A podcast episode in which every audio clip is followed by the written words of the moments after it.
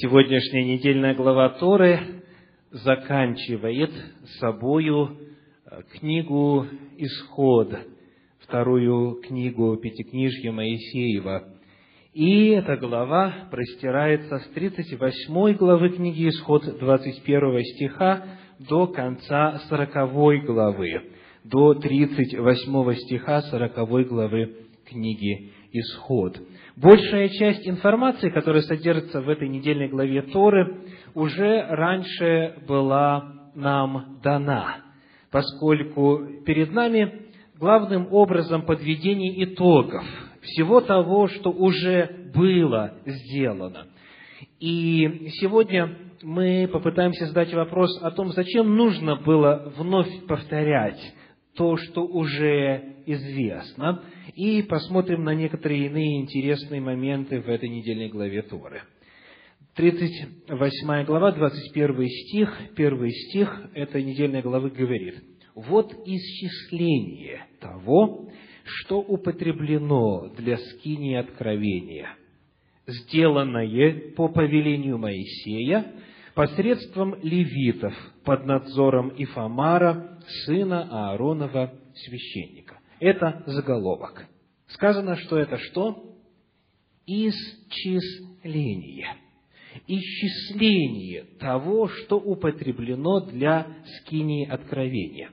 Когда Господь повелел построить скинию, Он пригласил, чтобы народ по своему доброходному даянию пожертвовал на строительство. Мы читаем об этом в 36 главе книги «Исход», о том, как происходил этот процесс пожертвований на строительство святилища.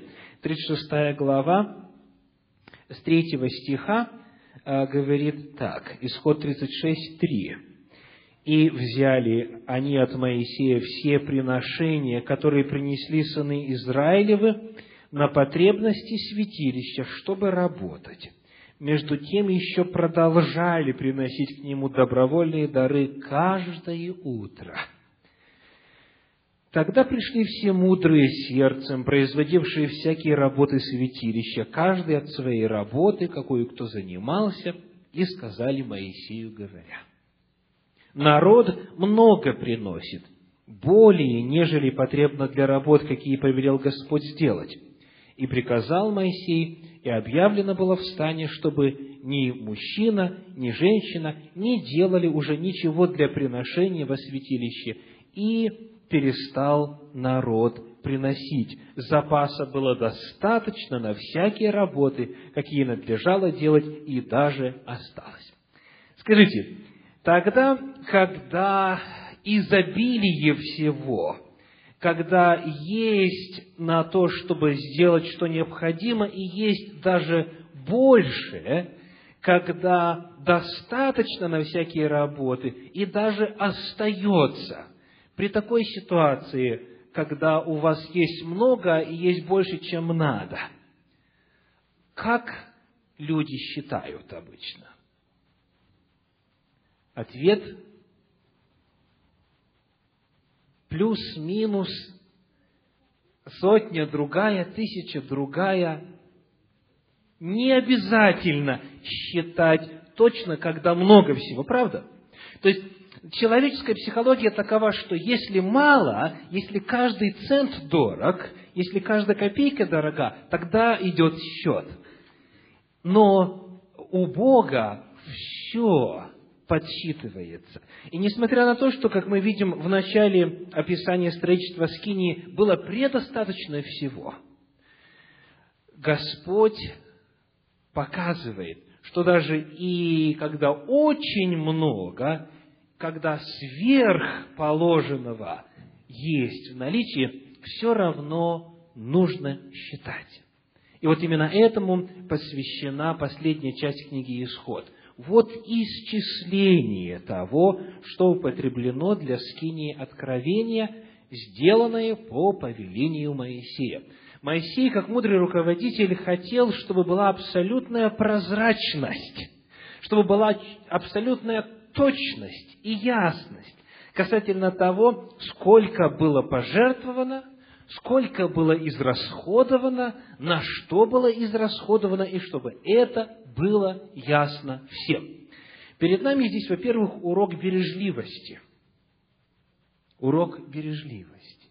Много ли, мало ли, все равно нужно считать. Нужно, чтобы человек знал, чтобы церковь знала, сколько у него на счету – чтобы синагога знала, какие у нее возможности, чтобы семья знала, сколько у нее в бюджете, много ли или мало. Это вопрос бережливости, вопрос точности, еще один вопрос. И очень важный вопрос прозрачности деловых отношений, прозрачности финансовых отношений, в особенности, когда речь идет о добровольных пожертвованиях. Приходилось ли вам когда-нибудь слышать слова о том, что а, церковные деньги воруют, что вы несете туда свое последнее, а там неизвестно кто, неизвестно куда, это все направляет. В Церкви Божьей никогда такого быть не должно и не может. Почему? Потому что, во-первых, Тора нам показывает, как нужно обращаться с добровольными пожертвованиями. Мы сейчас посмотрим, насколько точно все здесь дано.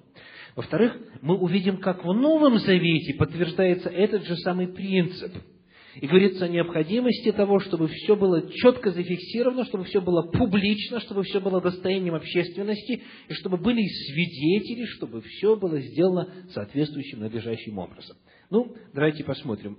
В этом разделе перечислены, во-первых, все весовые меры, принесенного в качестве доброходного дара для скинии. Золото перечислено, серебро и еще какой материал? Медь. Золото, серебро и медь – это три металла, которые использовались для изготовления скинии. И затем перечислены все принадлежности для всякого служения в скине.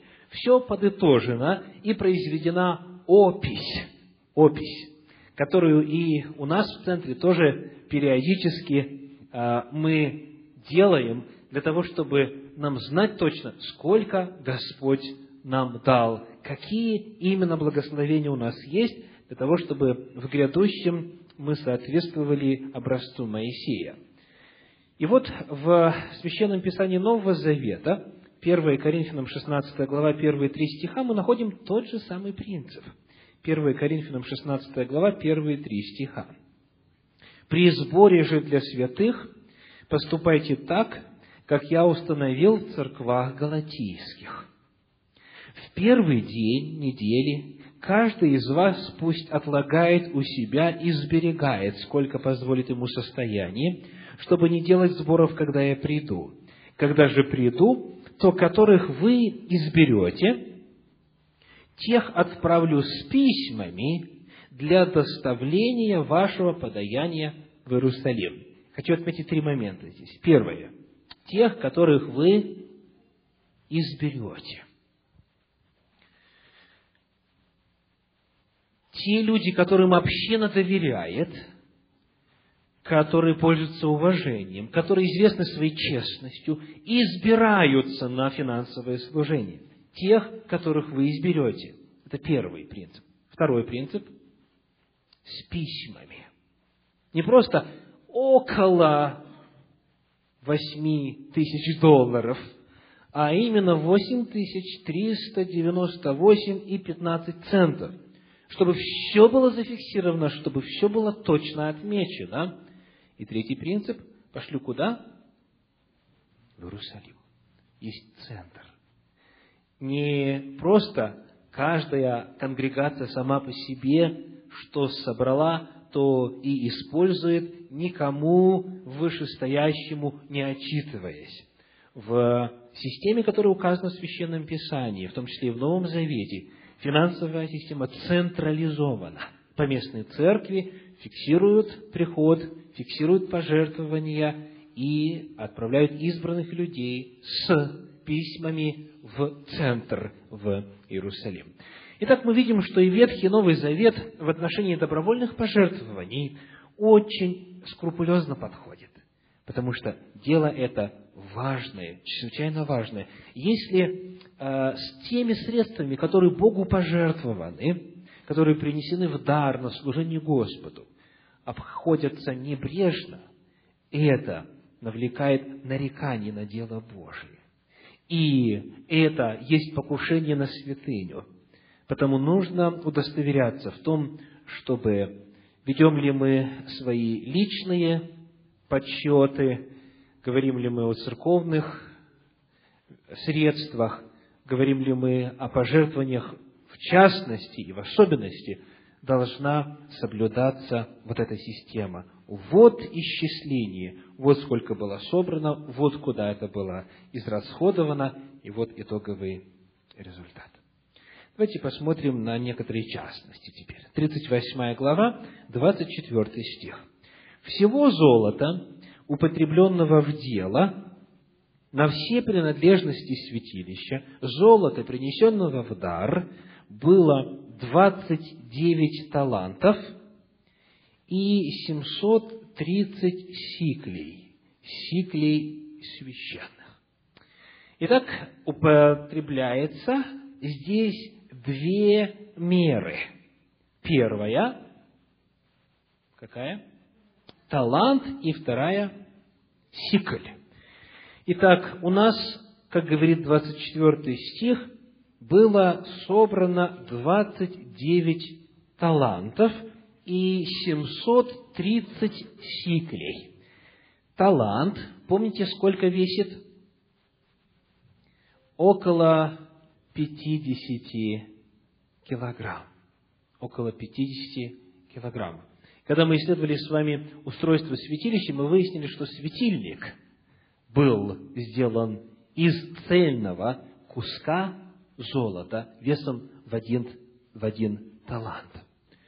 А, в, таким образом, это не просто настольный подсвечник, это ростом приблизительно в человека а, было сооружение. Массивное, массивное а, изделие из золота. Так вот, всего таких вот талантов, в оригинале слово талант звучит так, кикар, Э, таких кикаров золота было собрано 29. Давайте посчитаем общий вес. 50 умножаем на 29, получается 1450 килограмм. 1450 килограмм плюс 730 сиклей. И теперь давайте посмотрим, каково соотношение кикара и сикля. Кстати, сикль как сегодня звучит в Израиле? Шекель, да, сикль – это шекель. Так вот, в одном кикаре, в одном таланте три тысячи сиклей. В одном таланте три тысячи шекелей. Потому общий вес был чуть более 1450 килограмм золота. Представляете, около полутора тонн золота ушло на изготовление а, скинии. Так, идем дальше, 25 стих говорит, «Серебра же от исчисленных лиц общества сто талантов и тысяча семьсот семьдесят пять сиклей, сиклей священных». Итак, серебра сколько? Сто талантов, то есть это Соответственно, умножаем на 50, получается 5 тысяч, 5 тысяч килограмм, то есть 5 тонн. В одной тонне тысяча килограмм, да? Все правильно? Значит, 5 тонн серебра было потрачено на изготовление скини. Теперь сказано, что это было собрано от исчисленных лиц – с 603 тысяч, я читаю 26 стих, с 603 тысяч 550 человек, с каждого поступившего в исчисление от 20 лет и выше по полсиклю с человека, считая на сикль священный. Итак, давайте посмотрим, а сходится ли математика, получится ли общее число людей. Сколько указано людей? 600 три тысячи пятьсот пятьдесят. По пол сикля с каждого. Ну, во-первых, хочу показать вам, что такое пол сикля. Я раньше никогда такого не видел. Обычно, если есть доллар, то потом есть что? 50 центов. Если есть рубль, то есть 50 копеек и так далее. А в Израиле а, монета выглядит следующим образом. У меня здесь есть четыре, я просто пущу на эти э, четыре секции. Вот. Они так и пишут. Половина. Не 50, а именно одна вторая. Одна вторая сикля. Одна вторая шекеля. Вот с каждого человечечка нужно было по такой монете собрать. Получится ли у нас сумма, сойдется ли? Ну, давайте считать. Во-первых, у нас 100 талантов, значит, сколько сиклей? В одном таланте 3000 сиклей. То есть, 100 умножаем на 3000, получается 300 тысяч. 300 тысяч сиклей, и плюс сказано 1775 сиклей. 300 тысяч плюс 1775. Получается 301 тысяча 775 сиклей было собрано. Так? И поскольку с каждого человека собиралось по пол сикля, то, соответственно, эту, эту цифру нужно умножать на, на 2. Умножаем 301 775 на 2, получается ровно 603 550. 603 550. То есть, снова, удивительная точность, хотя, казалось бы, ну столько народу, да, как в одной из карикатур, которую я увидел в свое время в одном из юмористических журналов в Советском Союзе, она мне глубоко врезалась в память еще с детства. Значит, там нарисован э, переполненный резиновый автобус – а, ну, автобусы могли быть только резиновыми в Советском Союзе, чтобы уместить всех желающих э, переместиться из точки А в точку Б. И вот на углу один пассажир, вернее, на повороте автобус заносит, и один пассажир вываливается из автобуса. И знаете, как вот, когда рисуют э, комиксы, там как бы такое облачко поднимается, и там слова внутри. И вот от одного из пассажиров исходят такие слова. «Эй, шофер, вы одного пассажира потеряли!» От пассажира исходят такие слова. «Ничего, их еще вон сколько осталось!» То есть, представляете, 603 тысячи 550 человек. Это огромное число. Если полсикля затеряется, велика ли беда? Правда? Нет. У Бога все сходится. Удивительная точность. У Бога сходится все сикль в сикль, полсикля в полсикля. То есть, вот в этом отчете, который повелел Моисей произвести, все было подсчитано и зарегистрировано, и взвешено для того, чтобы была соблюдена точность, потому что наш Бог – Бог порядка, и Он любит во всем точность. Давайте теперь посмотрим на медь. Третий металл, который использовался в строительстве скинии, 29 стих. Меди же, принесенной в дар, было 70 талантов и 2400 сиклей. 70 талантов, посчитаем приблизительно вес. В одном таланте приблизительно 50 килограмм, 70 на 50 получается три с половиной тысячи килограмм, три с половиной тонны. Итак, а, повторим, золото было собрано приблизительно полторы тонны, 1500 килограмм. Теперь серебра 5 тонн и меди три с половиной тонны. И все это было использовано для строительства скинии. Представляете себе палаточка? То есть, э, это было достаточно серьезное сооружение. Мы выяснили э, в свое время, что она была из досок, достаточно серьезных и крепких, а, собрана, и все крепления, которые там продуманы и так далее, все это представляло собой достаточно массивное сооружение.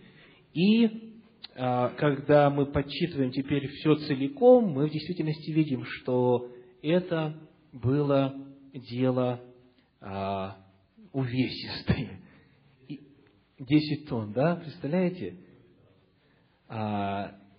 Плюс дерево, которое было еще внутри, потому что золотом были обложены вещи, серебро используется главным, главным образом для подстав, медью, медь тоже использовалась для изготовления подстав, а серебро использовали для изготовления крючков, и все это нужно было переносить. Переносить. И в Торе указаны люди, целые роды, которые были ответственны за то, чтобы заниматься вот этим служением. Вот. И а, они получали за это содержание от Господа, за то, чтобы носить скинию, куда бы она ни пошла. Итак, это что касается материалов и весовых мер, которые передаются в Священном Писании касательно строительства скинии. Давайте посмотрим на 39 главу, первый стих, исход 39.1. «Из голубой же, пурпуровой и червленой шерсти сделали они служебные одежды для служения во святилище. Также сделали священные одежды Аарону, как повелел Господь Моисею». Мы уже подробно достаточно говорили о некоторых, по крайней мере, деталях этой одежды. И вот здесь, а, как мы отмечали ранее, одежда была изготовлена для славы и великолепия. И в Талмуде мы находим одну интересную историю о том, что тогда, когда царь Артаксеркс, который описан в книге Есфирь, сделал большой пир и пригласил главных вельмож своих на этот пир, он, выбирая себе одежду, это, ну, наверное, приблизительно похоже на то, как тщательно подбирается одежда для церемонии получения Оскара в Соединенных Штатах Америки. Он, выбирая себе одежду для того, чтобы поразить всех своим, так сказать, а, величием, принял решение одеть одежду первосвященника, иудейского первосвященника. Эти одежды у него сохранялись еще с момента вавилонского пленения, когда вавилоняне завоевали Иерусалим, взяли все, все священные предметы, все священные сосуды, и затем а когда Вавилон был завоеван Медоперсией, то все это богатство перешло в руки медоперсидских царей. И как рассказывает Талмуд, эта одежда была настолько красивой, настолько великолепной, что царь для того, чтобы вот показать свое величие, одел а, одежду иудейского первосвященника на этом блистательном перу. Давайте посмотрим, как сегодня выглядит одежда первосвященника. Просьба показать слайд. Дело в том, что в Иерусалиме а, в буквально где-то 100-150 метрах от западной стены, которую неправильно называют стеной плача, есть а, так называемый институт храма. Институт храма – это организация, а, которая существует на добровольные пожертвования – целью ее является подготовка к восстановлению храма и служению в храме. Ну, храма пока нету, там а, сооружение купол на скале с золотом сверху, а, но некоторые предметы для служения в храме уже изготовлены. И вот слева на слайде вы видите фотографию манекена – который а, находится там, в этом институте храма, в полный рост, полный человеческий рост. И вот так, что касается цветовой гаммы, выглядят одежды первосвященника. Там и голубая, и красная, и, и скрученные вместе, и золотые нити, и камни, и так далее, и так далее. Вот так приблизительно, если смотреть издалека. Но, а, конечно, что касается материалов, то эта одежда на самом деле великолепная. Она, она блестит и очень красиво, внушительно смотрится. Справа на слайде льняная одежда. То есть лен по природе своей вот такого белого, белого серого цвета. Но там упоминается крученый весон. Весон – это а, отбеленный лен, а, такого белого, яркого цвета. Вот так а, сегодня выглядят одежды. То есть уже есть один набор одежд для первосвященника и вот несколько одеяний для левитов. Хорошо, посмотрим на сороковую главу, четвертый стих и внеси стол, и расставь на нем все вещи его, и внеси светильник, и поставь на нем лампады его».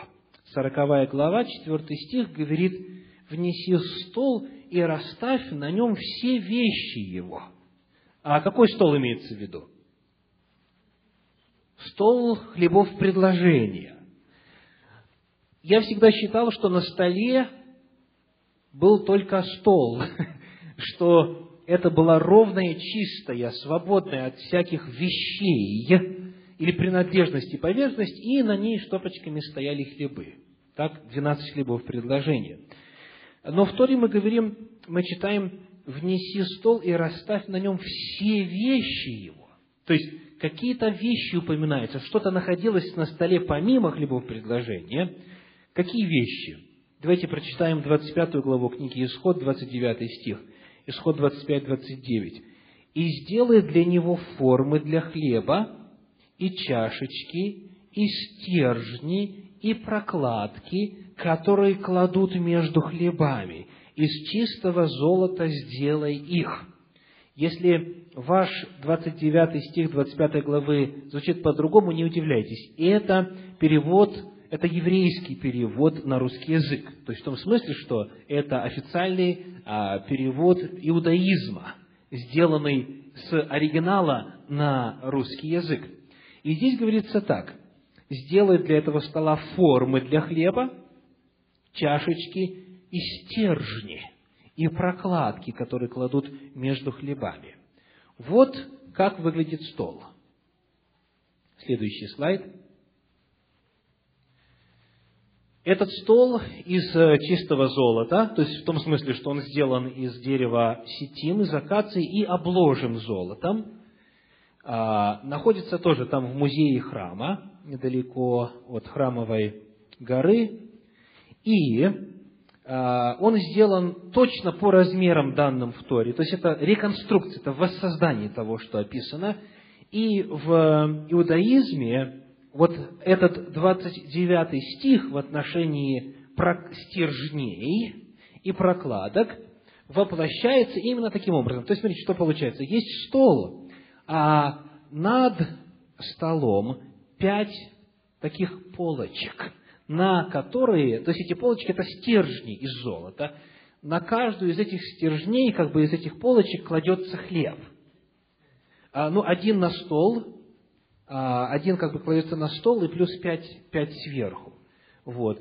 То есть, и, э, ну, для того, чтобы объяснить тем, кто будет а, слушать, кто не видит сейчас слайд, а, грубо говоря, две, две как бы полки или две этажерки, они ставятся как бы на стол сверху, ножки этих полочек касаются пола, и э, таким образом эти хлебы размещаются не друг на друга, а на вот эти золотые стержни. А, опять, я не могу гарантировать, что именно так это и было, но, по крайней мере, дословный перевод с оригинала, который э, сделан в официальном переводе на русский язык, а, именно такую картину передает. И этот стол в натуральную величину из предметов, которые предписаны в Торе, можно сегодня увидеть в Иерусалиме, в институте храма. На протяжении всей этой недельной главы Торы одна фраза повторяется чаще, чем все остальные. Вы заметили, какая? Одна фраза в разных вариациях, но одно слово остается там всегда неизменным.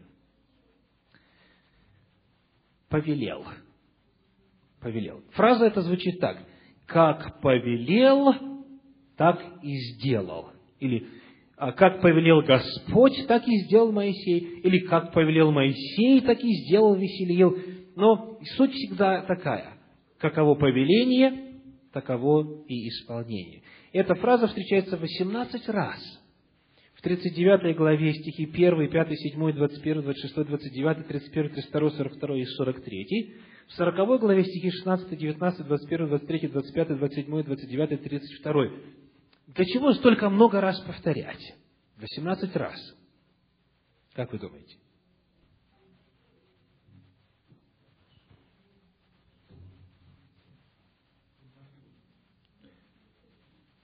Чтобы обратить внимание на то, что воля Божья исполнилась и, говоря о нас, должна исполняться неукоснительно.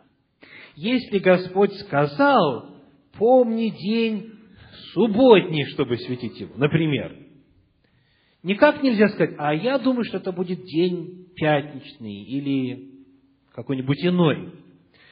Господь сказал, и они сделали абсолютно точно. Хотя, конечно же, можно было и по-другому построить, правда? Вроде бы функционально стол мог быть и на 10 сантиметров короче, на 10 сантиметров выше, и так далее, и так далее. Многое можно было сделать по-другому. Может быть, даже более красиво. Но Тора показывает, что что Господь повелел, то Моисей и сделал. Что Моисей сказал, передавая слово, слова Божьи, то и было совершено. Точь в точь.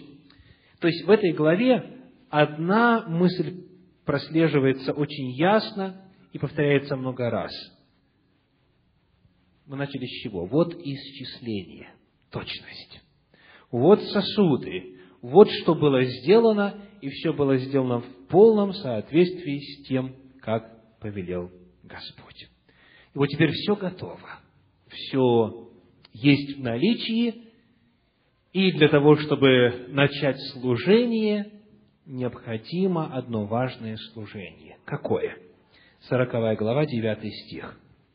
«И возьми елей помазания, и помажь скинию, и все, что в ней, и освети ее, и принадлежности ее, и будет свято».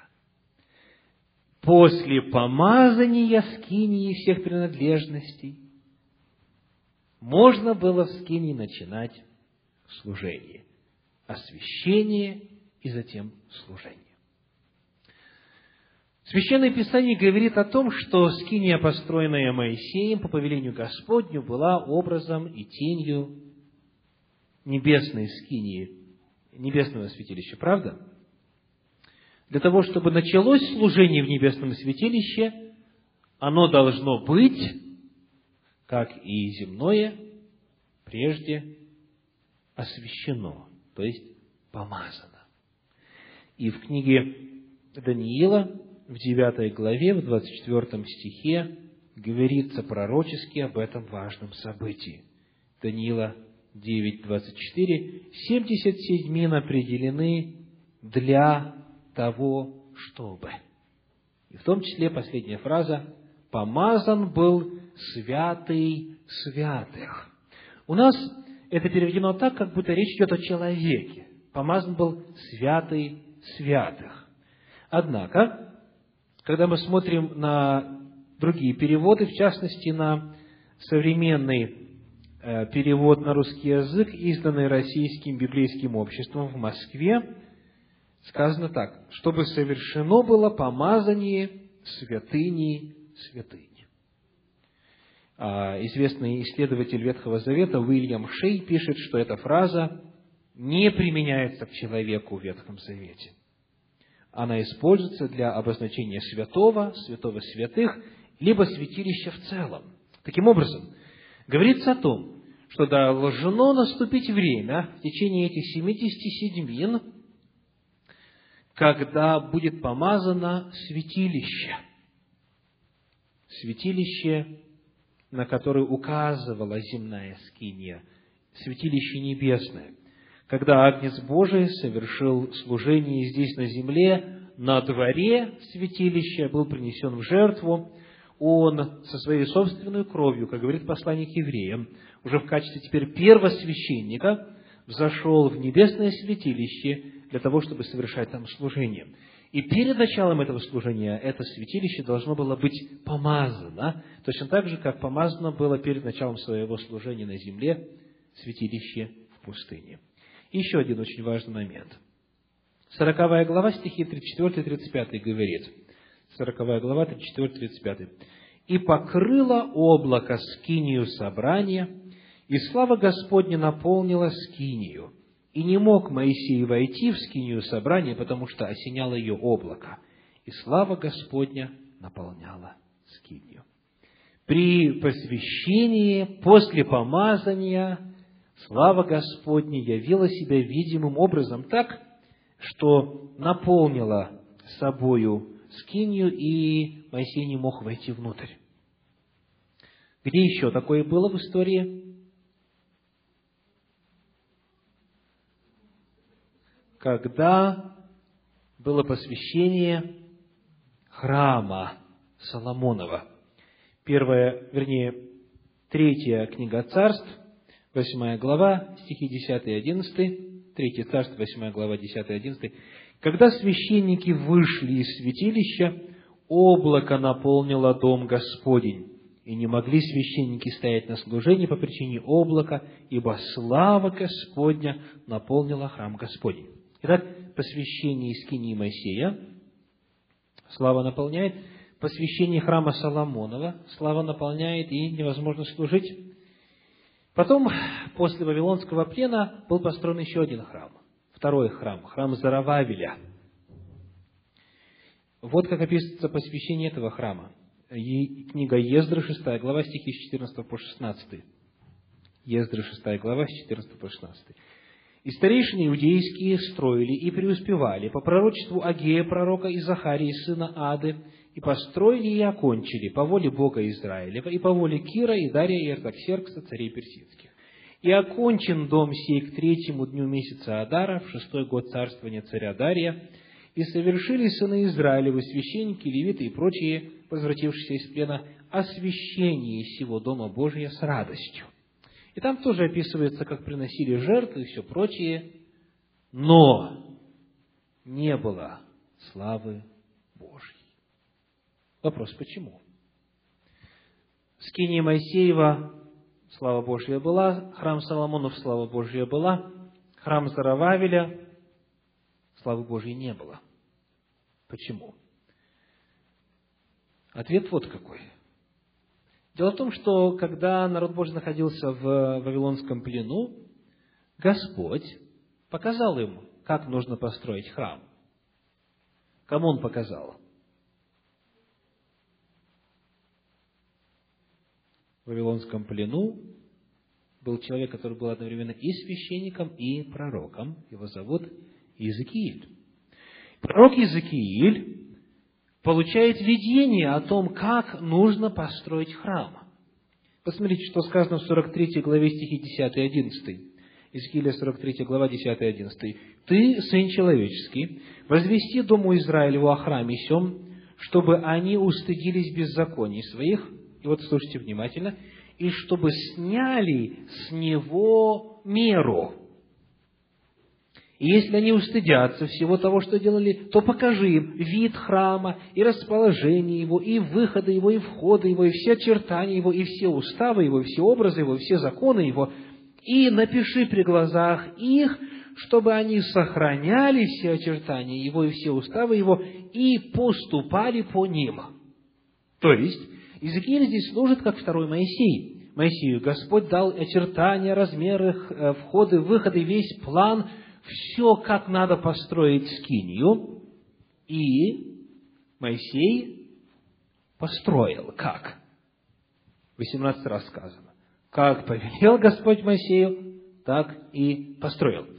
То же самое Господь делает в отношении второго храма.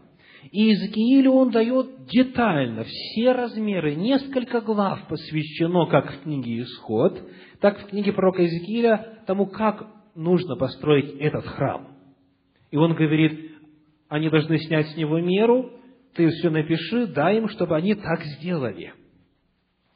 Однако, проблема заключается в том, что храм, который был построен в дни Зарававеля, храм после пленной эпохи, не был построен в соответствии с видениями Иезекииля.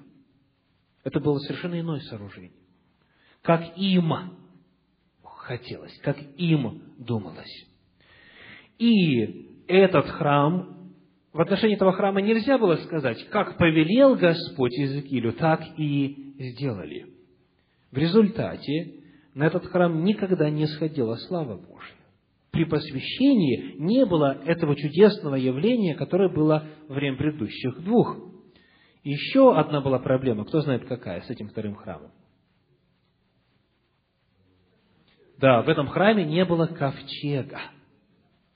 Дело в том, что а, ковчег Завета, а, ну, скажем так, исчез а, в эпоху Вавилонского плена – Одна из маковейских книг сообщает о том, что его сокрыл в пещере пророк Иеремия.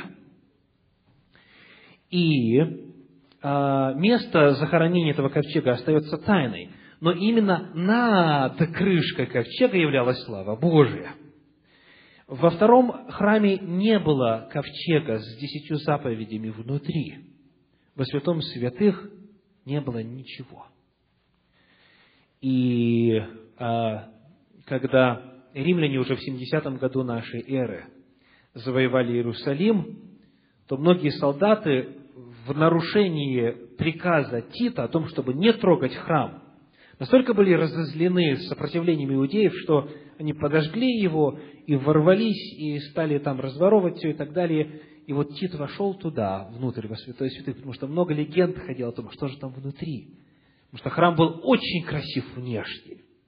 Весь блестел золотом, из белого мрамора сделан. Его Ирод украсил, расширил, расстроил и так далее. А там внутри не было обнаружено ничего. Там было пусто. То есть, э, фраза «остается дом ваш пуст», э, которую произнес Иисус Христос, она может быть понята не только как объявление какого-то нового этапа, в статусе храма, а как констатация факта о статусе храма э, еще с дней возвращения после Вавилонского плена, потому что этот храм, по сути, был нарушением воли Божьей. Он не был построен в соответствии с данным Иезекиилю видением, и слава Божья на него не сходила. Итак, Сегодня мы с вами завершили исследование второй книги Торы, книги Исход. Впереди у нас Левит, числа и второзаконие. Сегодня у нас с вами уже 23-я по счету встреча по изучению Торы, а всего в годичном цикле сколько? 52. То есть мы проделали уже почти половину пути. Аминь.